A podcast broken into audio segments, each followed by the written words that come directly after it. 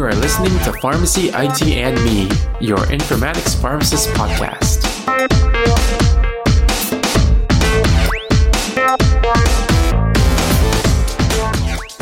Hey everyone, this is Tony Dao, and welcome to another episode of Pharmacy IT and Me. And as with every episode, we start off stating who the intended audience is. The intended audience for this podcast episode is actually individuals who did not match for residency, but really it would be useful for all students to hear about this. And to put a disclaimer out there, we are not saying that residency is not a good thing. Residency has great benefits. Residency has a lot of opportunities that can come from it, and you can learn so much in the residency program. The purpose of this episode is to let you know that there are other pathways to get to where you want to be. So just to put things in a little perspective, the stats for the 2019 match results actually came out. And in the PGY1 programs, there were 5,937 people who participated in the match and 3,822 of them matched. And what it comes out to be is a match rate of 64%. So that's barely over half that matched into the program. And that's a lot of people who did not match. So to those of you who did match, congratulations. You're going to have an excellent experience in your residency program. And to those of you who did not match, please know that it's okay. And hopefully this podcast episode will help you alleviate some of that anxiety that you're feeling right now by hearing what we have done when we did not match. So today we are actually having a special episode that will hopefully be part of a larger mini series. And I'm joined by several special guests. So I'm joined by Dr. Beju Shah. What's up, Tony? How's it going? I'm also joined by Dr. David Vu. Hey, Tony. And I'm also joined by Dr. Brian Fung. Hey, Tony. Thanks for having me. So for our listeners to know a little bit more about you guys, can each of you just give a little short intro about yourselves? Hi, Tony. So, hello, my name is David Vu. Uh, I'm a recent graduate from VCU School of Pharmacy in Richmond, Virginia. I graduated in 2018. Right now, I'm working as a project manager and quality assurance engineer at KitCheck, which is a help IT company that focuses on improving uh, pharmacy workflow by automating tasks within hospitals. Hi, everyone. My name is Brian Fung. I am a Informatics pharmacist in Rochester, Minnesota. My roles have changed a bit recently. We just went live with Epic across all of our hospitals and clinics. And I was responsible for the implementation of the antimicrobial stewardship and infection control programs in our hospital system. And most recently, now that the go lives are over, I am transitioning into more of a population health type role. Hey, I'm Beju Shah. I'm a clinical pharmacist with our informatics team at, at the Medical University of South Carolina in Charleston. Been in the informatics role for about eight years uh, working together with our integration team to optimize our EHR there, but also with our innovation team to work on other solutions products around of our EHR. So the purpose for this episode will actually be to have somewhat of a panel discussion focus on one particular topic. And that topic today is going to be about what steps did you take after not matching for residency? So thank you again, everyone, for being on the podcast. And we're going to be tackling this question today. So anybody who's on the podcast right now, feel free to share your thoughts. I guess I can start first. so this is Brian for those who don't recognize my voice. So I think when I didn't match, the first thing that I felt was just a state of hopelessness and being lost. So I think the first thing, the very, very first step you should do is probably to just give yourself some time to recuperate, you know, just to de stress and maybe, you know, don't think about anything today, that day you didn't match, or give you some time to just take a break because you deserve a break. The whole residency process is stressful.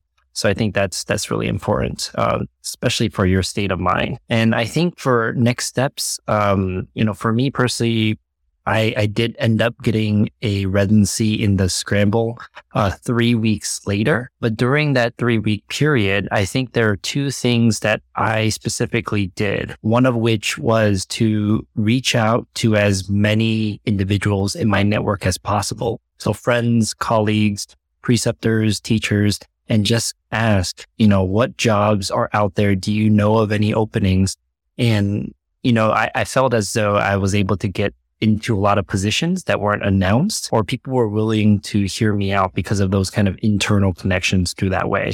So one of those steps is definitely reach out to your internal network. The second thing that I also did, I'm not sure how much I would encourage it, but it's, I think it's a uh, worth a shot is to just start applying to jobs that are out there. Uh, I think one approach in hindsight, looking back into this is that many job applications go into a black hole if there's not like a reference or someone to move your application higher. So personally, I, I did do this and I unfortunately did not hear back from anyone during that time period, but maybe there could have been something else I could have done, whether follow up or find someone in that organization to help me with my application.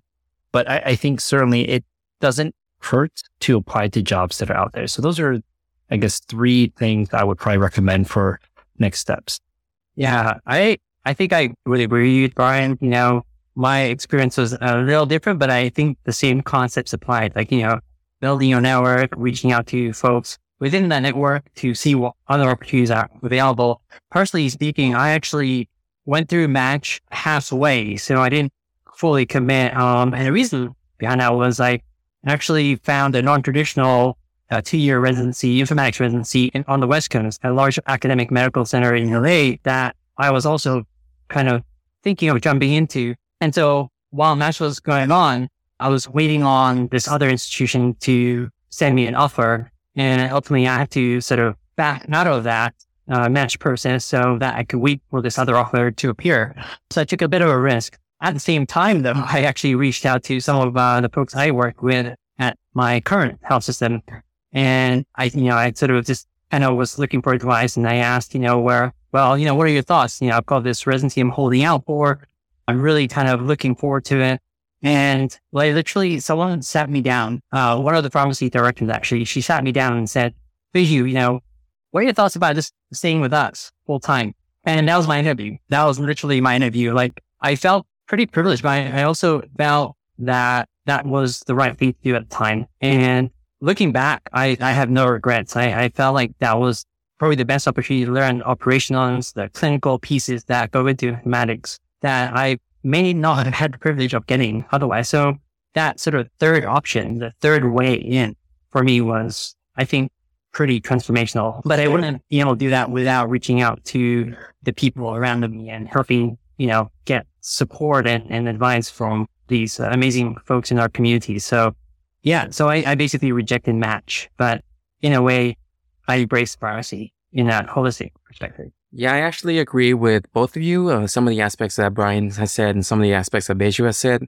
When I didn't match, I felt like everything was over. Like that's just honestly how I felt. Like I was like, okay, what do I do now?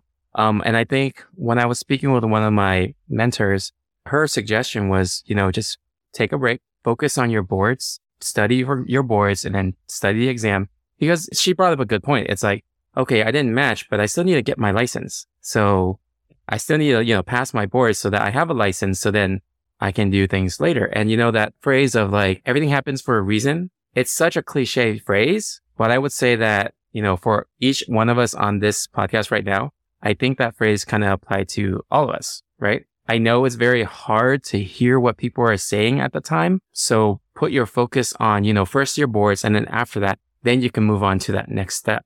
At least that's what I did. And then after, you know, I finished getting licensed for my boards, I started reaching out to my network, kind of echoing what both Beju and Brian had did. And there was an opportunity that arose in, in Ventura County, which is, you know, I would say that you should also try to be open to opportunities, like identify, you know, those opportunities that may be worthwhile to you.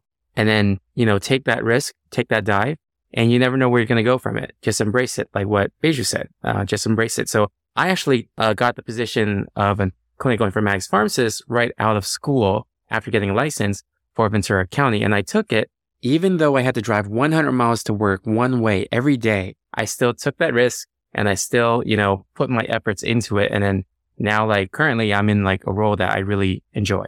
I think you guys have all pretty similar experiences with me. So after I didn't match, I was actually very excited that I didn't match, which is actually a, a little bit of unorthodox response. But when I when I was going through my residency uh, applications and going through the interviews, I felt like residency wasn't really for me. And uh, my strengths were definitely in informatics and going through a PGY one it was the more of a focus on general clinician, which isn't actually what I was looking for. I wanted to jump in, jump into informatics as soon as possible.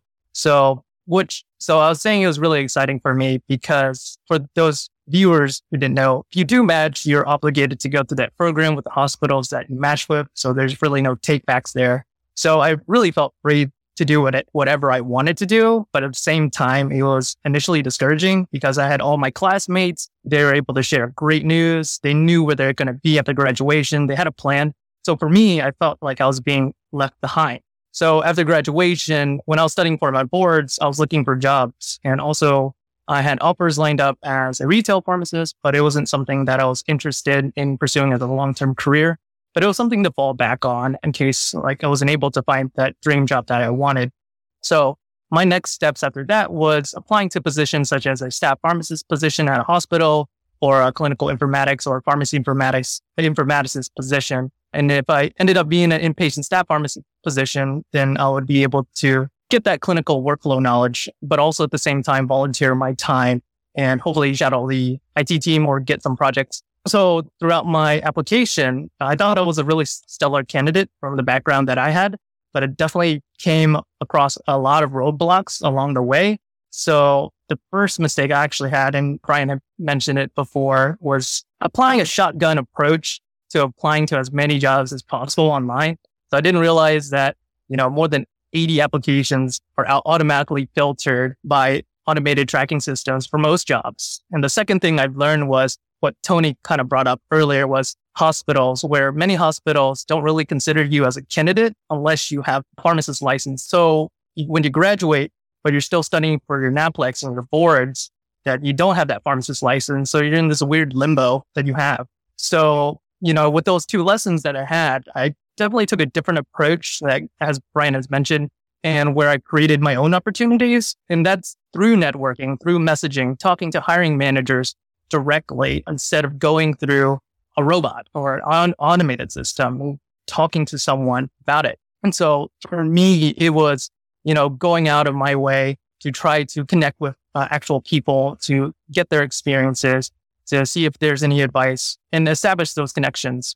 And so it really helped me out because I was able to actually land multiple dream offers when I graduated and actually even created a, a position with uh, DOP eventually, where when it, when I was in pharmacy school, my dream was to become an Epic informaticist.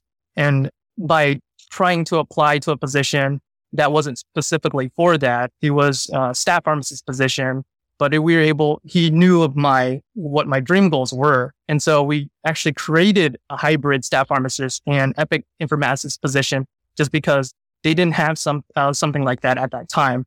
And then another position that I was offered and then accepted was I was a data analyst for a company called KitCheck, which is health IT company.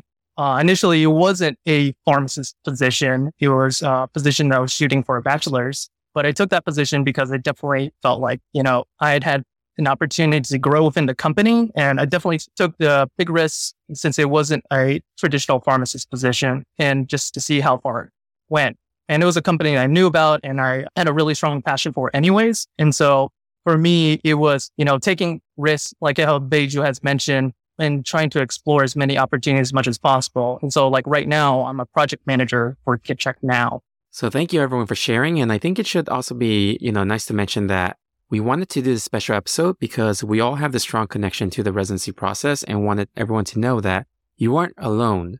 And we do know there is currently an expectation that residency is the only way to get to your end goal, but that's not really the case as you can see. And I think, Brian, you can probably expand a little bit more about why we all decided to collaborate on this. One of the reasons why we started to do this in the first place was how we wanted to change the, the societal norms of how pharmacy students view residencies, you know, specifically in the sense that it shouldn't be an expectation. You know, I, I, I, went through a residency. There's certainly a lot of benefits, but that's not the only way out. And I, I think, David, you were like an amazing example of all the different pathways that are out there. There's residency and there's so many opportunities out there uh, to hunt for. And then I wanted to also share like the idea of, you know, depression, you know, Beju, Tony and I were all sad after not finding that out, but we shouldn't be sad. And I, I want to share that equation of happiness is equal to expectations minus reality. The expectation is that students should get a residency. Reality is that people, there's not enough spots and people don't. If you change that expectation, that societal expectation to be, you don't need a residency. It's great, but there are other pathways. Then people wouldn't be sad. Yeah, that's a really great point, And thanks for also sharing that equation. All right. Thank you everyone for sharing your thoughts on, you know, the next steps of not matching for residency. Uh, so I hope the listeners have found this episode useful. And for those who have further questions about not matching or uh, your current careers or something like that, uh, what's the best way that they can probably reach you guys? I, I think like LinkedIn would be probably my go-to. So uh, reach me out on uh, LinkedIn, medication safety. And um, reach me. You could reach me at my LinkedIn, also David Vu. You're you guys are able to certainly reach out to me via my email, and Tony will put in the show notes also. Uh, so I, I, I it took a, this was a very difficult question for me.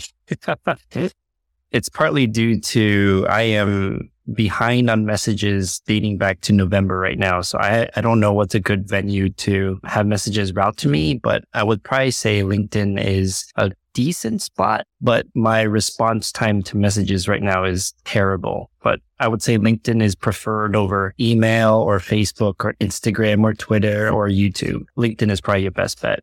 So that's, that's Brian Fung. I'll be putting direct links to your contact information into our show notes, but yeah, thank you again, guys, for being part of this uh, discussion. Thanks, Tony. Yeah, thanks, Tony. Thanks for having us.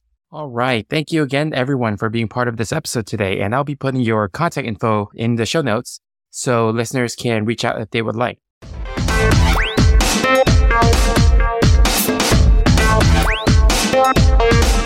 All right. If you like our show, please share with your friends, or you can help us out by writing a review on Apple Podcasts or any of your other favorite podcasting services. You can also check us out on social media on Facebook, Twitter, Instagram, or LinkedIn, and you can also reach out to me at tony at pharmacyitme.com. If you want to network, you can check out the Pharmacist Slack group at pharmacistsconnect.com, which is P H A R M A C I S T S C O N N E C T.com. There's different topic channels, including informatics, and I've met some great colleagues on there, and I look forward to connecting with you as well. Thank you again for listening, and I'll see you on the next episode of Pharmacy Pharmacy IT and me. And remember, technology is a tool, patient care is the goal.